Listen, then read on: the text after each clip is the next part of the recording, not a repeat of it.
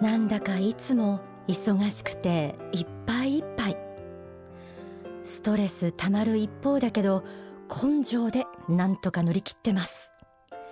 残業徹夜も当たり前なんて人いらっしゃるかもしれませんね。書籍人生の発見にはこんな一節があります。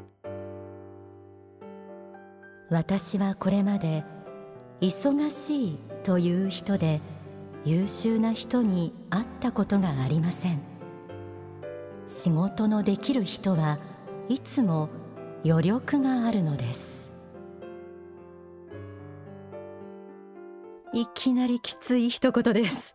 目が覚めるようです。厳しいなぁと感じてる方私もそうです。がむしゃらに働いている自分。その頑張りは本物でもどこかで時間をかければいい。徹夜すればなんとかなる。なんて考えていたところがあるのなら仕事能力としては足りない面があるのかもしれません。天使のモーニングコール今日は仕事の能率をアップさせ時間体力精神的にも余裕を持って働けるようになるためのヒントをお届けします。題して余裕を作る仕事の方法、えー、さて最初のポイントをご紹介しましょう。基本的だけれども極めて重要なポイントです。それは段取り能力を鍛えること。書籍青春の原点から朗読します。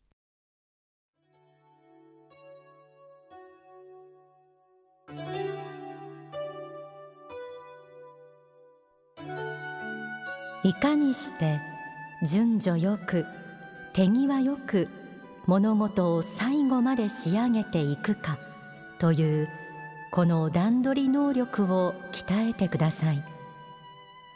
段取りはしなければならないものだと思わないとそうはなりません。一つの仕事を抱えそれであふれかえっていたら他のことはできなくなりますがそれでは困るのだというニーズを発見しない限り段取りは良くならないのです。他のこともしたい。他のこともしなければいけないと思うとこれをいかに手際よく片付けていくか。という必要に迫られてきます。そこに知恵が生まれてきます。そしてそれを楽々とこなすようになっていけば他のこともできるようになってきます。そういう人は能力が高いと言われるようになるのです。例えば仕事を任された時とりあえずやみくもに仕事に取り掛かっていないでしょうか。時間は無限にあるわけではありません。どんな仕事でも前もってスケジュールを立て優先順位をつける。この事前準備が大切です。段取りなくして余裕は生まれないということです。事前に計画は立てているけれどなかなかその通りに仕事がさばけないという人は計画そのものに無理があるのかもしれません。客観的な目で見た自分の力量を知り無理のない計画を立てるということが大事なポイントになるでしょう。そして段取りをしっかり立てたなら次は作業を進める上での心構え。ご紹介するのは仕事を翌日に持ち越さないこと。そして機械的に働いていく習慣を身につけること。書籍 Think Big サバイバルする社員の条件から朗読します。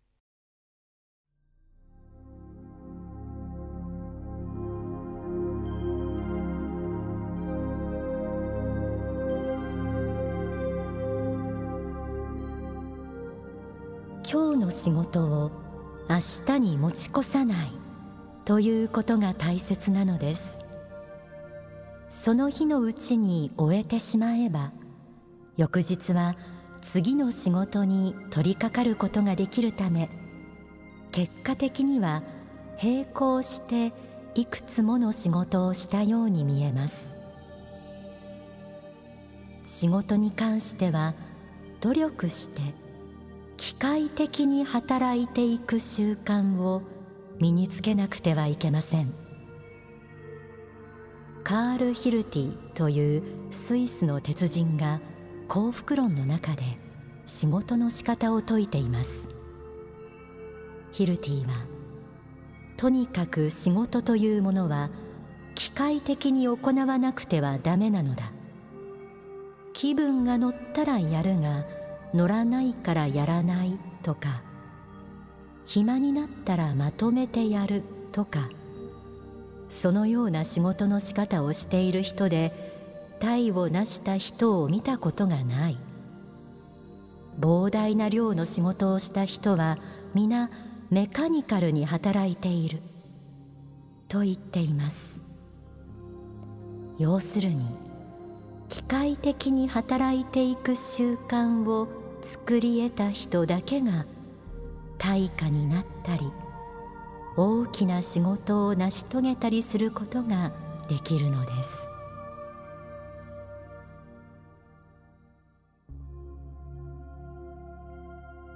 一日の中のあるいは一週間の中での自分の仕事ぶりをちょっと振り返ってみてください。気分によって働き方にムラがあったり面倒な仕事を先延ばしにして結局時間に追われ気持ちにも余裕なしということないでしょうか。先ほどの段取りのポイントでもお伝えしましたが自分を客観的に見て自分というものをよく知っておくということが大切です。段取り通りに淡々と仕事をこなしていくこと。これはある意味地味で根気のいる作業ですが能率アップを目指すならどこかのタイミングで機械的に働く習慣を身につける必要があるでしょう。余裕を作る仕事の方法と題してお送りしています。ここで3つ目のポイントとして忙しさから常に身も心も消耗している皆さんへぜひ目指していただきたい働き方のスタイルをご紹介しましょう。その名もライオン型の生き方です。書籍仕事と愛から朗読します。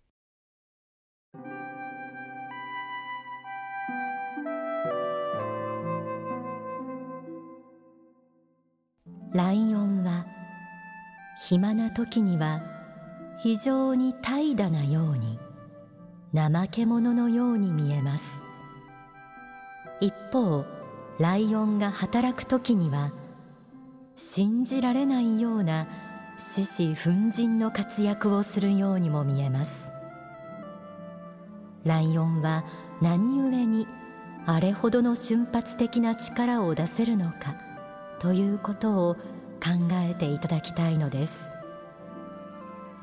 それについてはまずここ一番の仕事の時に己の全身の筋力を使っているということが挙げられると思います。全身の筋力を使うとはその仕事を最上の仕事にするために自分のコンディションをベストに持ってきているということです。自分のコンディションを整えるために休日を積極的に使っていただきたいと私は考えています。休日は単なるマイナスではない。さらに生産性を上げるために必要なのだ。という考え方です。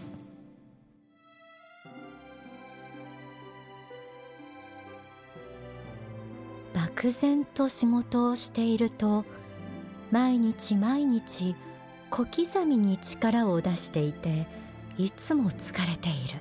なんてことになりがちです。一生懸命やっているつもりが結果的に能率を下げて残業や徹夜続きなんてことになっていては効率はかえって悪いということですよね。段取り能力を鍛え機械的に仕事をこなしていく習慣を身につける。そうして余裕が生まれてきたら休日はしっかり休み。いつもベストコンディションで仕事に臨めるライオン型のスタイルを目指してぜひとも頑張っていただきたいと思います。ではここで大川隆法総裁の説法をお聞きください。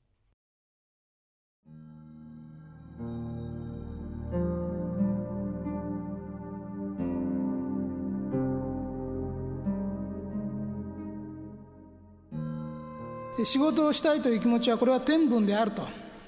後天的なものではなく生まれたこと自体につきまとっている天分であると。こういうふうなことを言ってますけれどもこれをよく知っていただきたいんですね。やっぱ遊ぶために生まれてきたわけではないんですね。ですから遊ぶために生まれてきたように思っている人種がいたとしたら滅びていくのは当然なんですね。滅びなきゃいけないんで。やはりこの世に生まれてきた以上仕事をしにみんな来たわけで仕事というものは必ずしも必ず何と言いますか、うん、世のため人のために役に立つものであるということですね。そういう役に立ちたいという気持ちを持って生まれつきそういう気持ちを持って出てきているんであるということ。この原点をまず知る必要があります。これを間違えますとね何のために働かなきゃいけないのか親が言うから働くのかあるいは先生が言うから働くのか妻が言うからか子供が言うからか何か人のせいにして仕方なく働いているということになりますね。こういうふうに義務感でやっておりますとやはり喜びが生まれてこないですね。それから自分自身の主体性というものも生まれてこないんですね。ですから出発点においてこれは天分であるのだと。生まれ持っての本質なのだと。人間として生まれた以上仕事をしたいという気持ちを持っているのだ。それを持っているのが人間なんだと。これを知っていただきたいんですね。で比べてみれば動物はどうか、まあ、その日の家庭食事はするための餌は取りますけどそれ以上しませんね。それだけのことですね。ところが人間はそれ以上のことをしようとする。そこに違いがあるんですね。それぞれの人間が自分のその日の糧といいますか食事だけのことを考えているならば動物とそれほど変わりません。ところが人間はそれ以上のことをしますね。自分のその日の昼ご飯晩ご飯のためだけではなくそれ以上のことをしたいという気持ちがある。それが世の中のためになることであるし他の人のためになることですね。ここは動物と人間の違いですね。ですからこれが天分であるというのは人間生まれ持ってのものだというのはまさしくここにあるわけですね。動物は世のため人のためなんてこと考えたことはないんですね。自分のためですね。それも食事のためですね。食べていけたらいいわけですから。まあ、本能という言葉が正しいかどうかは分からないけども彼らはそういうふうな判断をしがちであります。ところが人間はそれ以上のものを求めます。ここが違いだということを知っていただきたいんですね。ですから、えー、その日の方だけのために働くのが、まあ、精一杯自分がやってもいい限界だと思っているような方は今世限りで人間をおさらばした方がいい可能性もあるわけなんですね。生まれる必要はあえてないわけなんです、まあ、これを知っておいていただきたい。ですから妻のため子のため、えー、あるいは他の人に言われていやいやながら働くのではなく働くために生まれてきたのであると。で働くっていうのはもう旗を楽にするために生まれてきたんであると、まあ、こういうふうなことを知っていただきたい。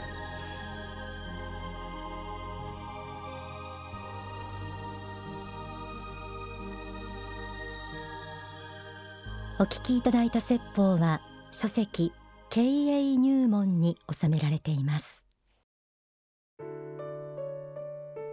仕事の仕方というものを通して自分自身をよく観察する機会にもなればいいなと思いながらお届けしてきました。私たちは生まれつき仕事をして世の中や人々の役に立ちたいと思う良き心を持っているのだと今の説法にはありましたよね。仕事の能率を上げる努力と同時にそうした愛の心を原動力に働くことができたら素敵ですよね。